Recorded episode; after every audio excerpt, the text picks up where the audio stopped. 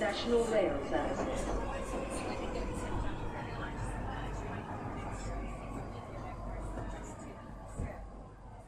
Bine ai revenit în stația Londra. Eu sunt Manuel Cheța de la manuelcheța.com și tu asculti podcastul Un român în Londra. Suntem acum la episodul 276 denumit Prin parcuri mergeam. Acest episod a fost înregistrat în data de 12 septembrie 2023 și uite că vorbim în episod despre o plimbare foarte scurtă la Hampstead Heath, undeva în nordul Londrei și, bineînțeles, știri curente. Înainte de orice, vreau să fac un mic anunț. Podcastul de față este partea Think Digital Podcast Network și mă găsești pe toate platformele posibile, inclusiv pe radio.com, unde acest episod, cel puțin prima parte a episodului, apare undeva pe la ora 6 seara în fiecare joi. Și așadar, hai să mergem pe mai departe. Vreau să fac o recomandare de carte, dar foarte faină cartea asta, de psihologie și de filosofie, mai mult de, psi- de filosofie decât de psihologie, dar un fel de carte de viață, scrisă de către un, uh, de un investitor foarte cunoscut, cel puțin în SUA, Christopher Meyer, care a scris 100 Baggers, cum poți să identifici firme care vor crește de 100 de ori. Și omul nostru a scris o carte de curând, el este foarte mare fan al General Semantics, adică un fel de un concept în uh, jurul căruia limba îți dictează modul în care vezi tu viața și lucrurile din, din jur. Cuvintele folosite cumva îți dictează modul în care interpretezi tu oamenii, relațiile, viața, universul și așa mai departe. Și așa că această carte, scrisă de către el, care se numește How Do You Know? A Guide to Clear Thinking About Wall Street, Investing and Life, e o carte foarte interesantă care te introduce cumva în domeniul ăsta General Semantics. Și în cartea asta, pe care aproape am terminat de citit, îți vorbește de, de faptul că de fiecare dată când cineva îți vorbește, când citești un text, textul respectiv nu transmite faptele sau adevărul adevărat, ci sunt doar o reprezentare a realității. La fel cum e harta. Când tu uiți o hartă, harta, o să spui că harta nu este teritoriul, da? Aia este o hartă, îți dă doar anumite detalii. Și bineînțeles, harta respectivă, dar fiindcă îți dă doar o anumită selecție de detalii, bineînțeles, foarte multe chestii se pierd. Și tocmai asta este și ideea din cartea asta, how do you know? Adică, de unde poți să știi tu că ceea ce ți se spune, etichetele care se folosesc în jur, modul în care se adesează oamenii unul altora, reflectă în mod real realitatea. Și cel mai probabil, după ce citești cartea asta, să spui că n-ai de unde să știi, ci poți să mergi mai mult pe ideea de presupunere. Am un mare grad de încredere că sunt aproape sigur că, dar niciodată nu mai putea spune că în mod sigur este așa sau pe dincolo. Și cumva cartea asta te invită la un agnosticism, dar nu, nu religios, ci un agnosticism general. Ok? Dar fiindcă nimic nu este garantat și nu poți să știi vreodată faptele, adevărul obiectiv, atunci îți permite, chestia asta îți permite să fii puțin mai atent și la cuvintele folosite și la oamenii din jur și la modul în care se discută despre tot felul de lucruri. Și așa că cartea asta te invită la un moment dat, zice, băi, când vezi etichete, gen uh, imigranți. Îți cere să fii puțin mai atent, ok? Nu umbla cu absolutisme, pentru că ceea ce mai discută cartea este, este promovarea unui sistem non-aristotelian, adică în lumea lui Aristotel există bun rău, există chestii absolute, există chestii absolut certe.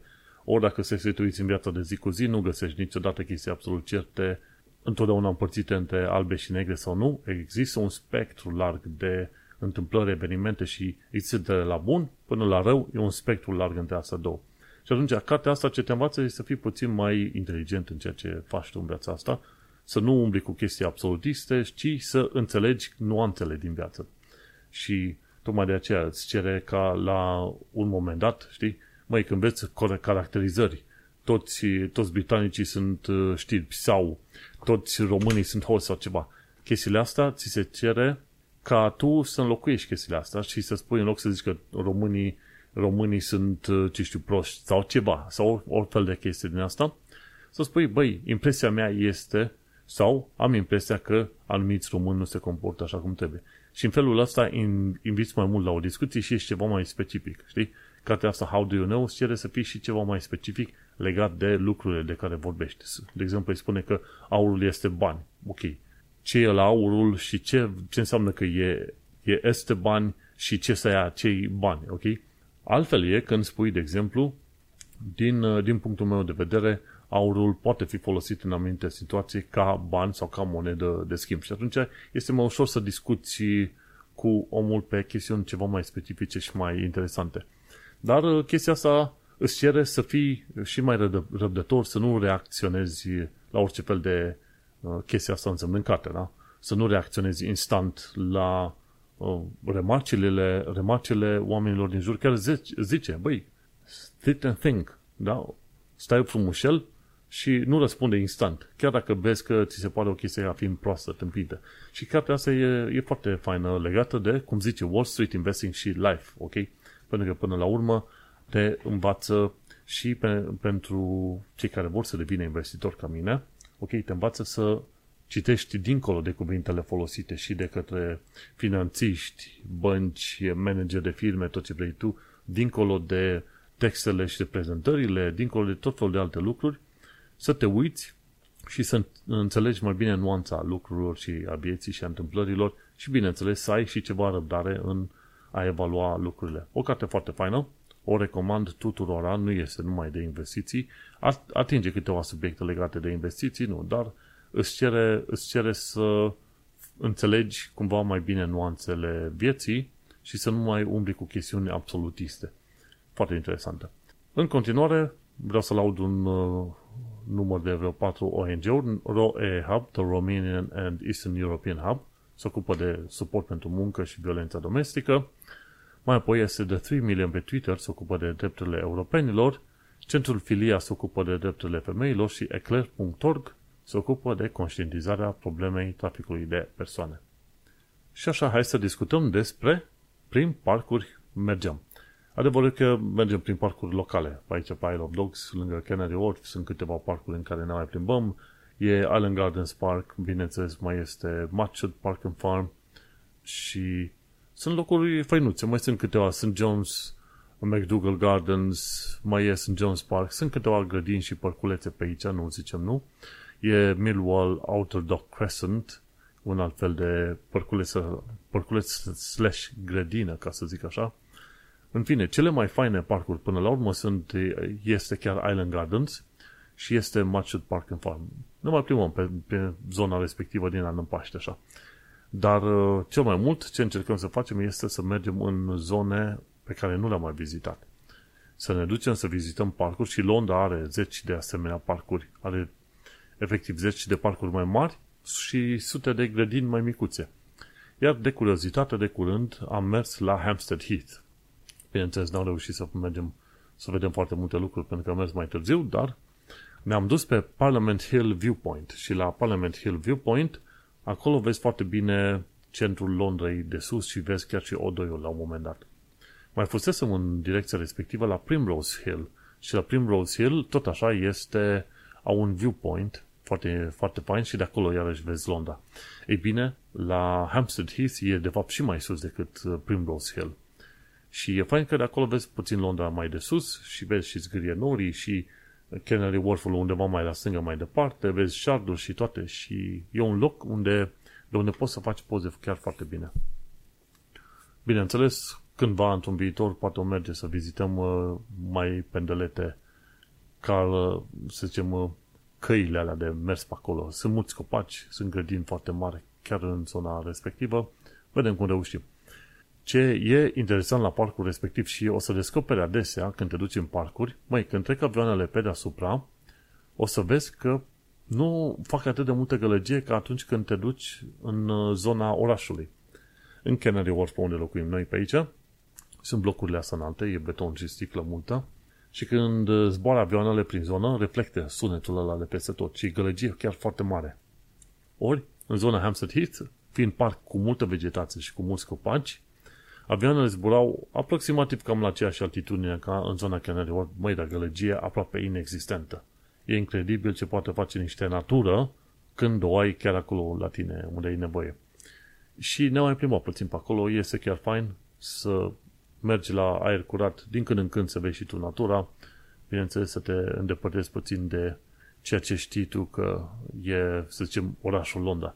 Adevărul e că e ușor să zici Londra și uite-te, băi, îți aduce aminte de zone foarte uh, nițel insalubre, gen Tooting și alte chestii, Sau zone mai uh, pestițe și mai interesante, gen Richmond, ori zone ca centrul Londrei, dar Londra în sine are efectiv, ai putea zice că are zeci de, zeci de zone diferite în care te-ai putea plimba să te uiți și cu cât te duci mai în afară, cu atât găsești mai multă natură și mai mulți copaci.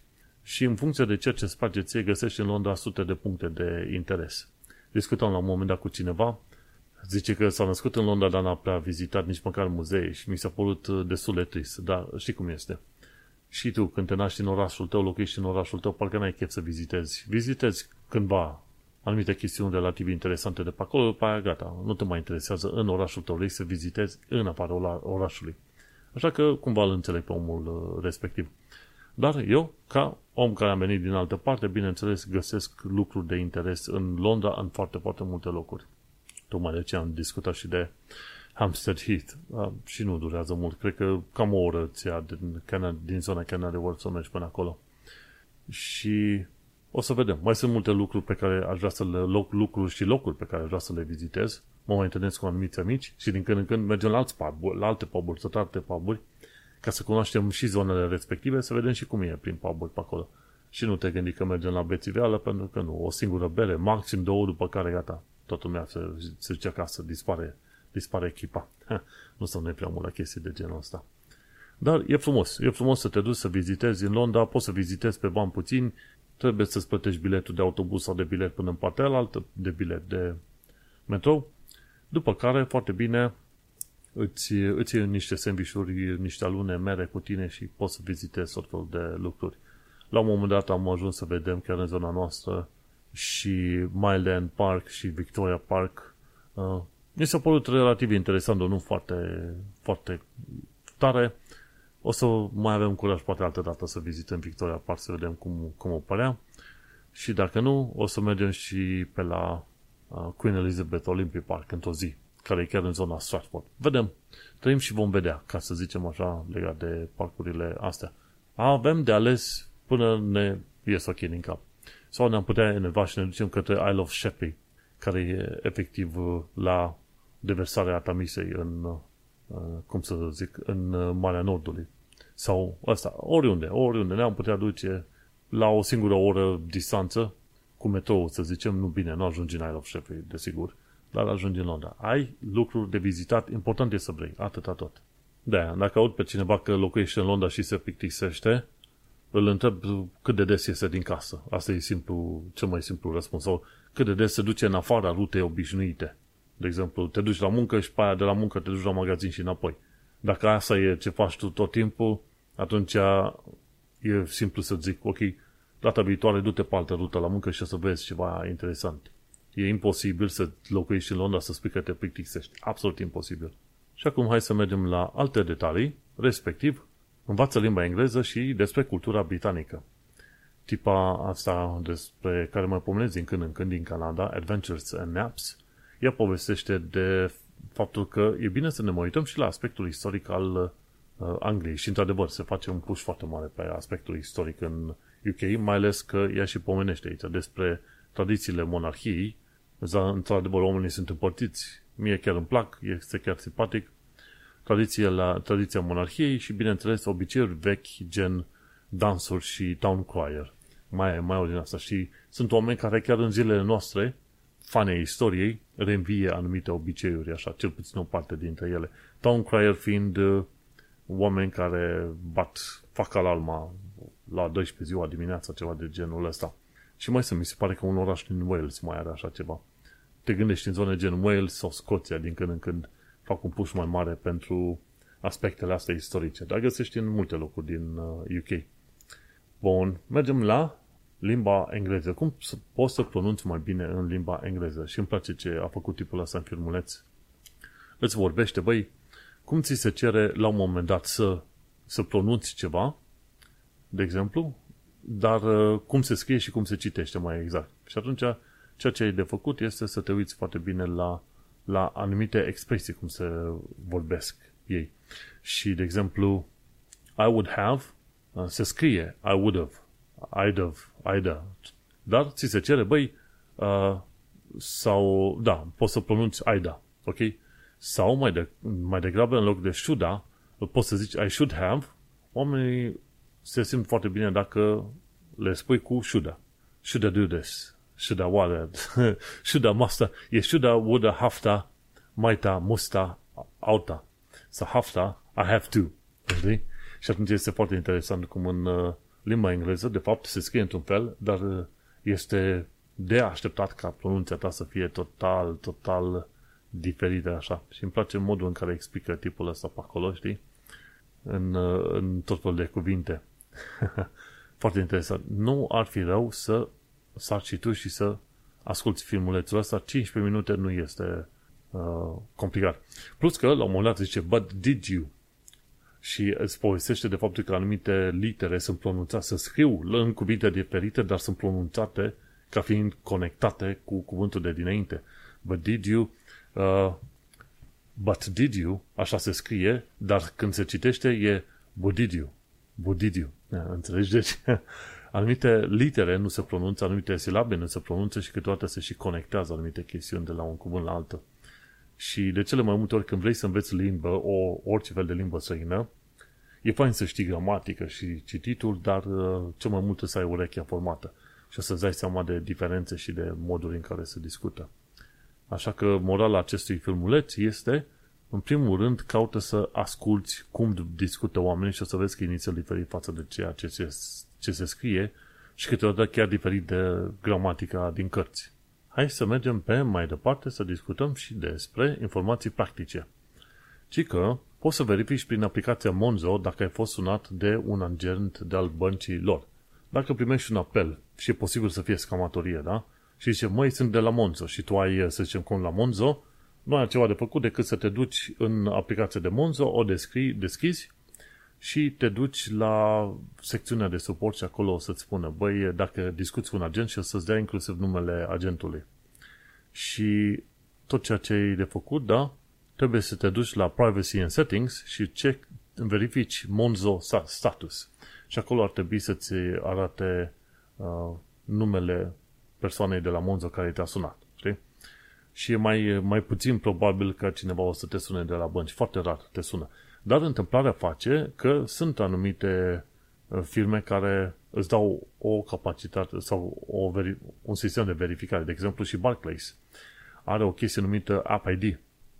Deci când uh, cineva de la Barclays te sună, tu primești o notificare pe telefon și îți cere să te loghezi în aplicație și după aia aplicația o să-ți arate și numele de la uh, cine te-a sunat, de la bancă. Și asta este o chestie chiar foarte interesantă, de-aia îmi și place. Barclays, aplicația de Barclays de, de mobil, e mai faină decât aia de la HSBC, de exemplu. E foarte interesantă faza asta. Și e bine când, când te duci și folosești serviciile astea, să poți să fii protejat cumva. Băi, te-a sunat dacă te-a sunat de la bancă și chiar urgent, intri în aplicația de Barclays și îți arată o notificare și atunci poți să fii cât de cât sigur.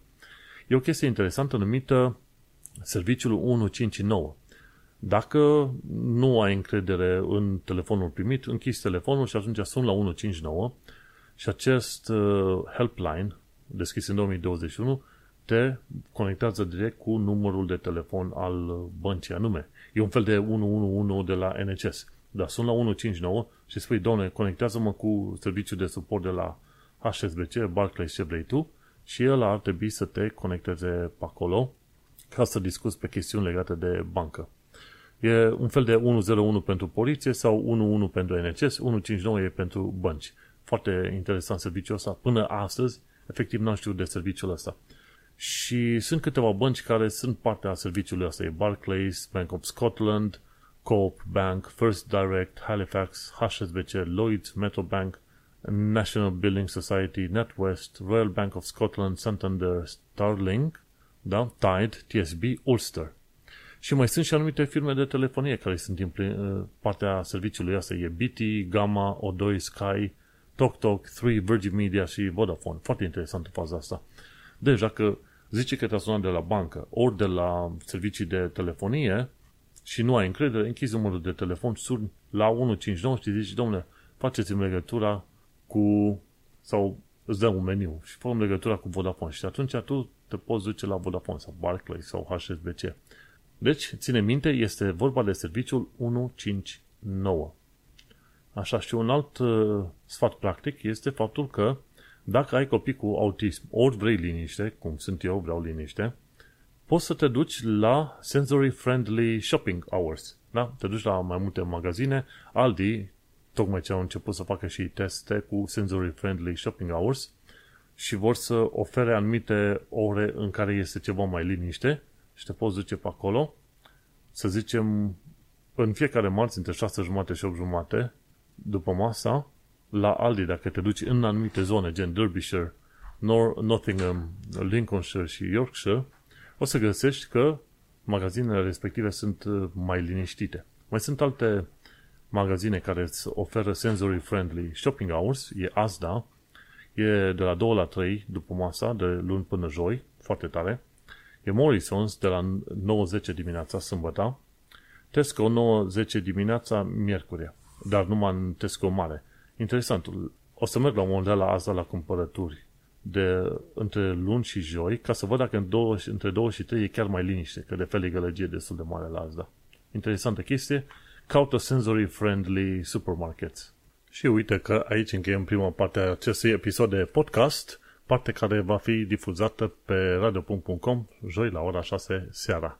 Pentru cine vrea să asculte restul episodului, să nu uite să intre pe manuelcheța.com să caute episodul 276. Succes! După o pauză bine meritată, hai că trecem pe mai departe să discutăm despre viața în Londra și în sănătate. O chestie interesantă pe care am descoperit-o de curând este că Hampstead Heath va primi oi în călătorie, ca să zicem așa, de la Matchwood Farm. Efectiv, oile cu care sunt de vorbă din când în când aici, lângă noi, în uh, cartier. Vor merge acolo în Hampstead Heath, vor face o treabă bună mâncând ierbă și lăsând niște îngrășământ pe zona respectivă. Și că chestia asta e făcută ca să îmbunătățească biodiversitatea și ecosistemul parcului Hampstead Heath. Foarte interesantă treaba asta. Și pe mai departe ce am aflat de curând, tot legat de Londra, British Library este chiar modernă. Tom Scott a publicat un filmuleț nou super fine în care, nu se disc- în care el discută despre British Library, acolo unde toată lumea știe să se ducă, dar este vorba și de depozitul mare din afara Londrei, unde e totul automatizat. Un fel de Amazon, dar pentru cărți, a, pentru bibliotecă. Și ai nevoie de niște cărți, gata, se duc aparatele respective cu viteze de 50 de km pe oră, pac, să prinde repede cărțile să ți le aducă. Foarte interesant, foarte modern și super tare. Când te duci la British Library, o să vezi că îți crește IQ cu vreo 10 puncte instant, numai cum ai trecut pe ușa respectivă. Au niște cafenele înăuntru, poți să stai să bei apă, te duci la un wc au și evenimente și expoziții, sunt lucruri gratuite pe care le poți vedea pe acolo, ori dacă ai chef să citești și cine știe, stai pe zona respectivă, de ce nu? Du-te și citește chiar în, uh, la British Library. Și acum să intrăm și în partea de discuții de actualități, ca să ne uităm foarte bine.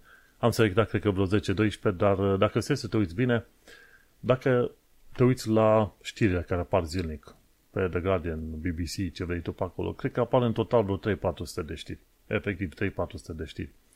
Dacă te uita la ceva săptămânal, și acolo ar fi câteva zeci de știri, dar nu mai atât de mult zgomot.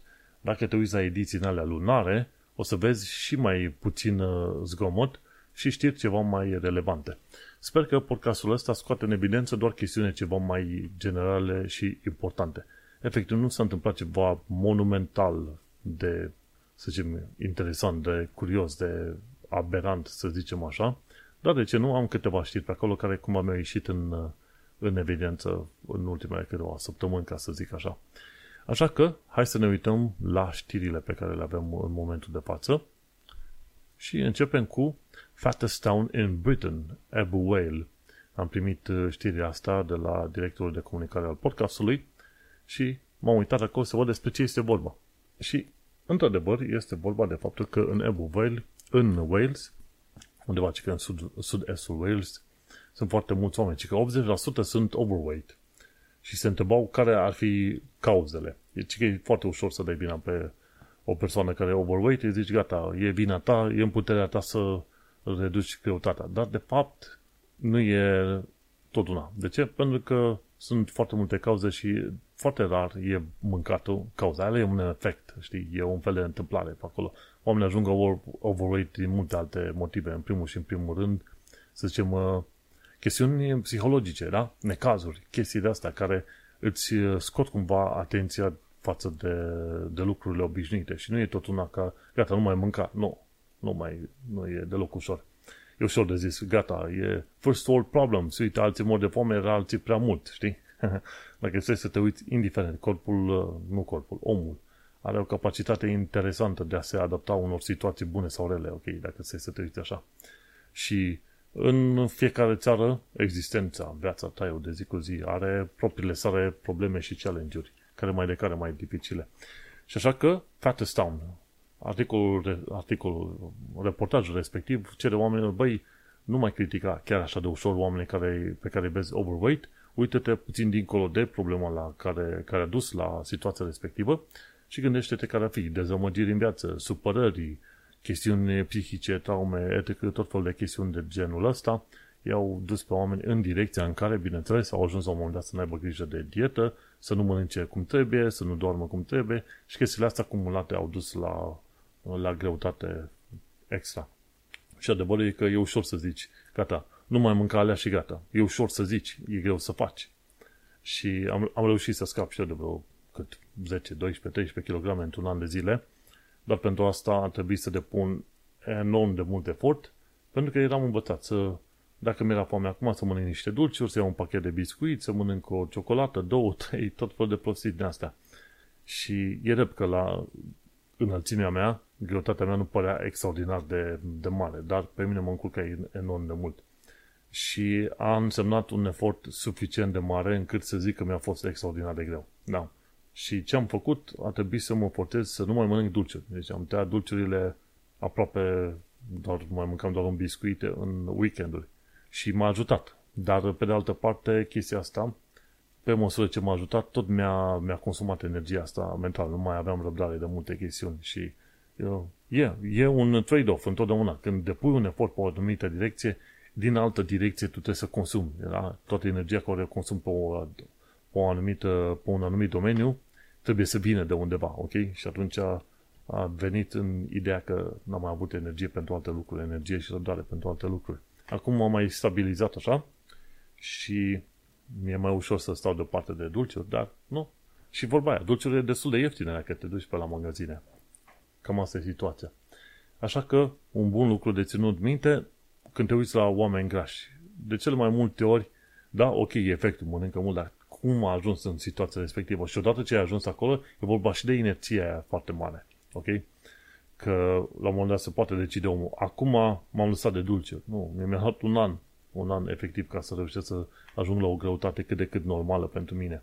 Și nici acum nu sunt uh, tocmai mulțumit. Simt că am vreo 2-3 kg extra. Dar la 1,96 m, 2-3 kg extra nu se vede enorm de mult. Și atunci, gândește-te că există alte cazuri și alte situații de alea și nu e așa de ușor pe cum ar fi gata. Uite acum. Și cam despre asta vorbește Fattest Town in Britain.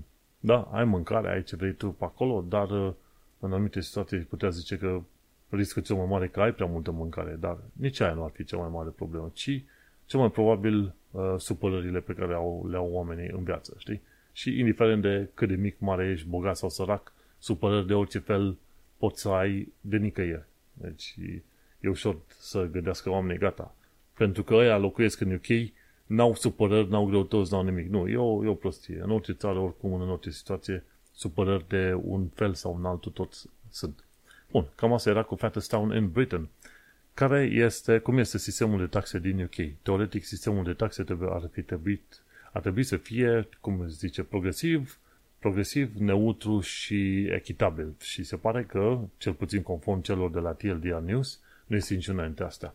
Că e progresiv, dar uh, la un moment dat, dacă treci de un anumit prag de ajungi de la 49.000 la 50.000, ți se taie o tonă de beneficii. De exemplu, dacă aveai ajutor pentru copii. Și atunci e nițel problematic pentru că uh, având 49.000 de lire salariu brut anual și cu ajutorul de a copii te descurcai cu copiii cum trebuie, dar când ți s-a mărit salariul, deja ți-a tăiat anumite beneficii și atunci a ajuns într-o situație mai rea pentru o mie de lire diferență, da? Și atunci sistemul de taxe din UK nu este chiar foarte simpatic. Este mai bun decât ăla din România sau din alte părți, în mod sigur, dar nu e cum ar vrea ei să fie pe aici și cum să se organizeze. Din punctul meu de vedere, venind din România, crede-mă, nu las, chiar dacă am un salariu mai mare, nu las, nu fac 50-50 cu statul, da? Fac mai 30, 30, 70, ceva de genul ăsta. Ce mai aflat de curând este că anumite pisici sunt hoață rău. Și o pisică din zona Flintshire a furat tot felul de lucruri și le-a adus acasă. Și la un moment dat chiar au, a furat un cuțit. Deci de unde vine ideea unei pisici să fure chestii, inclusiv un cuțit? De seama, vezi o pisică pe stradă, merge cuțit un bot. cuțit din ăla mai mic. De unde vine ideea? Efectiv, nu am nicio idee. Și, în fine, a, a descoperit-o proprietarul. Că vedea că apăru, apăreau lucruri random în casă și atunci pisica asta a ajuns celebră, o pisică hoață. Help to Buy are nevoie de ajutor. În sensul că cei care sunt pe Help to Buy se pare că sunt și ei loviți de dobânzile astea mari pe care toate băncile trebuie să, să le plătească sau către bănci pe care tu trebuie să le plătești, da? Și bineînțeles, fiind pe Help to Buy, nu te scutește. Și Sadiq Khan este cel care a făcut un apel, băi, hai să-i ajutăm pe oamenii ăștia pe Help to Buy. Și nu știu unde va duce apelul ăsta, dar la numărul de crize care vin din toate direcțiile posibile și posibile, efectiv, n-ai de unde să știi care va fi viitorul imediat. Pe termen lung, da, UK se va stabiliza. Imediat, nu par a fi speranțe. Ce am aflat de curând este că plăcile albastre din Londra vor merge către restul UK-ului. Și este vorba de acele blue plaques pe care le vezi peste tot, care sunt instalate și sunt managerite de către English Heritage. Și ei lucrează cu Historical, Historic England ca să transforme plăcerea astea albastre în, într-un program de asta, să zicem, național. Și se pare că aceste plăci sunt făcute doar de o familie, Sue and Frank Ashworth, din zona Cornwall. Ei sunt singurii din UK care fac plăcile astea albastre și se pare că o să aibă de muncă sănătos pe viitor încolo, ca să zicem așa. Sunt plăci albastre în multe locuri din Londra și plăcile albastre sunt folosite ca să scoată în evidență un aspect istoric al zonei respectiv. Charles Darwin a trăit aici sau, ce știu, Charles Dickens s-a îmbătat în locul ăsta. Chestii de genul ăsta. Oricum, sunt foarte faine. Și găsești plăci albastre în foarte multe locuri din Londra, mai mult pe partea centrală, dar găsești. Ce mai aflat de curând este faptul că 22 de milioane de britanici au avut probleme cu internetul. Și am avut probleme de vreo câteva ori și vorbește aici de probleme când internetul a fost picat mai bine de 3 ore. Și am fost și eu și cred că și în cazul nostru a fost de vreo 2-3 ori anul ăsta. Nu e foarte grav în ultimul an de zile, dar e suficient de enervant când îți pică internetul să, și să ai muncă de zi cu zi, atunci te, te cam lovește. În cazul meu, dacă sunt un weekend și pică internetul, nu e mare lucru, pentru că am cărți, pot să citesc. Nu mă deranjează. Ce mai aflat de curând este că guvernul UK a intervenit la anumite firme, adică nu, watchdog-ul de la guvernul UK s-a luat de anumite firme să repare aragazele cu probleme. Au fost descoperite aragaze cu probleme și atunci guvernul UK are un serviciu numit OPSS, OPSS, Office for, for Product Safety and Standards. Și anumite companii, de exemplu, au probleme cu aragazele lor și nu se specific exact care sunt problemele, dar firme de la Belling, Capel, Kata, Comfy, Cook Lewis, Cookology, Electric, Kitchen Plus, Russell Hobbs, Statesman și Swan uh, sunt, sunt ceva probleme. Și există niște safety notices pentru astea. Hai mă, dă click. Așa. Urgent Safety Notice, e un PDF. Ce zice PDF-ul ăsta? Uh, repair. Ok, ce zice? E un conector care nu funcționează bine. Deci, efectiv, gas leaks. Deci, gazul ar putea să îți iasă. De la firma Belling.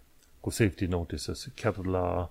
Deci, știi, de la Witchco UK am făcut un tabel cu firmele care au probleme, cu producătorul și cu linkuri către safety notice. Foarte faină faza asta. Felicitări celor de la Witchco UK. Și ți se spune de ce sunt anumite probleme, se fac ce, poate chiar un product recall. Și e bine că Office for, cum îi zice la asta, Product Safety and Standards își face treaba pe acolo. Foarte bun. 11, 11 asemenea firme au fost uh, atenționate. Și Ticket Counters Out. Ce am aflat de curând? Deci e vorba de uh, Terence Eden, care spune că, băi, a cam trecut vremea și el recunoaște, a cam trecut vremea, să zicem, ticket counters, efectiv locuri în care te duci să cumperi biletele pentru tren, de exemplu. Și adevărul că ne-am, uh, toată lumea se modernizează, toată lumea trebuie să învețe până la urmă să folosească și automatele alea de, de bilete, care nu sunt deloc greu de folosit. Spui doar destinația, plătești cu cardul și gata, ți la bileul, biletul. Așa că cumva e și controversă și ceartă să se scoată acele ticket counters. Da, scoate-le pentru că ai deja alte chestiuni în locul lor. Ce mai fost de curând? Căldură mare. Din fericire avem aer condiționat, am mai supraviețuit, dar uh, căldură mare, monșer. În săptămâna asta, efectiv, dacă să ne uităm, săptămâna care a trecut între 4 și 10 septembrie a fost nebunie totală. A fost mai cald decât în restul anului.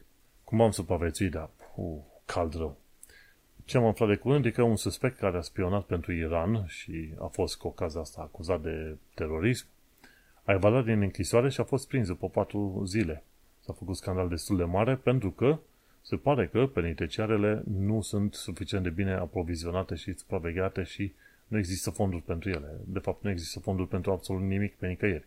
Dar au existat fonduri pentru prietenii Toris, când a fost uh, pandemia, da? Își deschideau prietenii de la Toris uh, firme pentru PPE, de asta de protecție, deși uh, nu aveau niciun clin, nicio mânecă cu domeniul respectiv, una la mână și a doua, uh, firmele erau deschise cu, cu câteva zile sau chiar o săptămână, două înainte și se dădeau sute de milioane contracte de genul ăsta. Deci câtă corupție a fost pe perioada COVID-ului sub conducerea lui Boris Johnson, ha, te doare capul.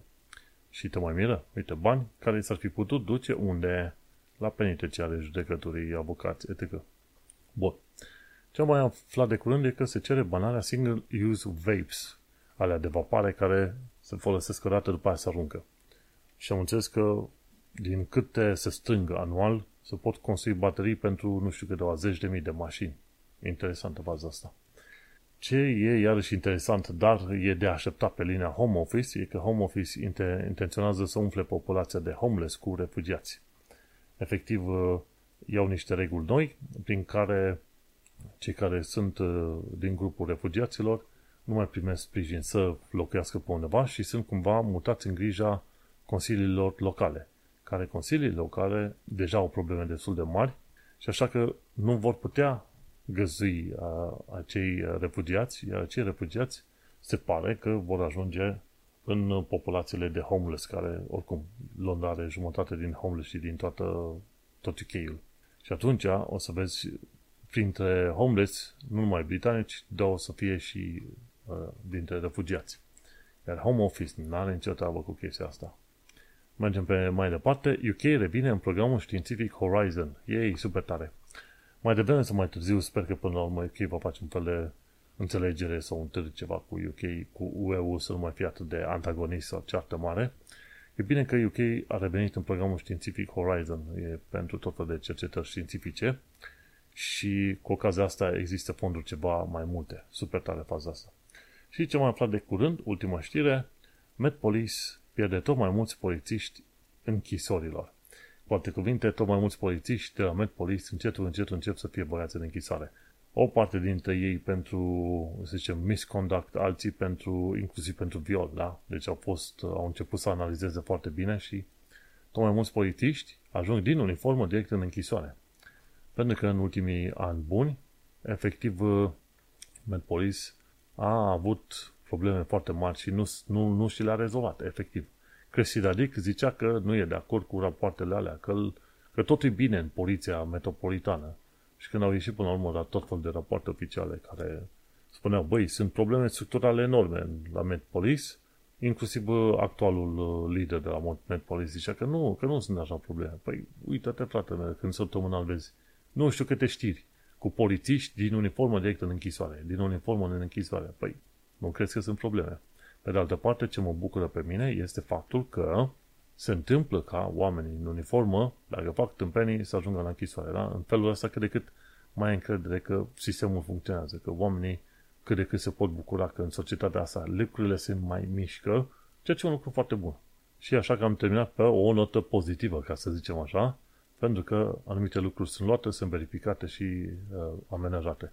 Sper eu ca în anii ce urmează sau probabil deceniile ce urmează, în UK să se mai așeze ceva mai bine tot felul de treburi. Știi, e ca și cum au venit toate pandemiile și toate necazurile posibile și imposibile pe UK, așa, din toate direcțiile. Și asta tin să cred că nu e numai problema Tories, deși pe, pe mâna lor s-au întâmplat multe, e problema mai multor guverne succesive. Sper că acum, ne mai fiind în Uniunea Europeană, nu mai au pe cine să dea vină decât pe ei înșiși și ce vorba de parlamentar și guvern. Și cu ocazia asta, uite că încheiem și cel mai nou episod de podcast, episodul 276, unde am discutat despre plimbări prin parcuri și despre tot felul de sfaturi practice. Eu sunt Manuel Cheța de la manuelcheța.com, iar noi ne mai auzim pe data viitoare. Succes! Change here for National Rail Services.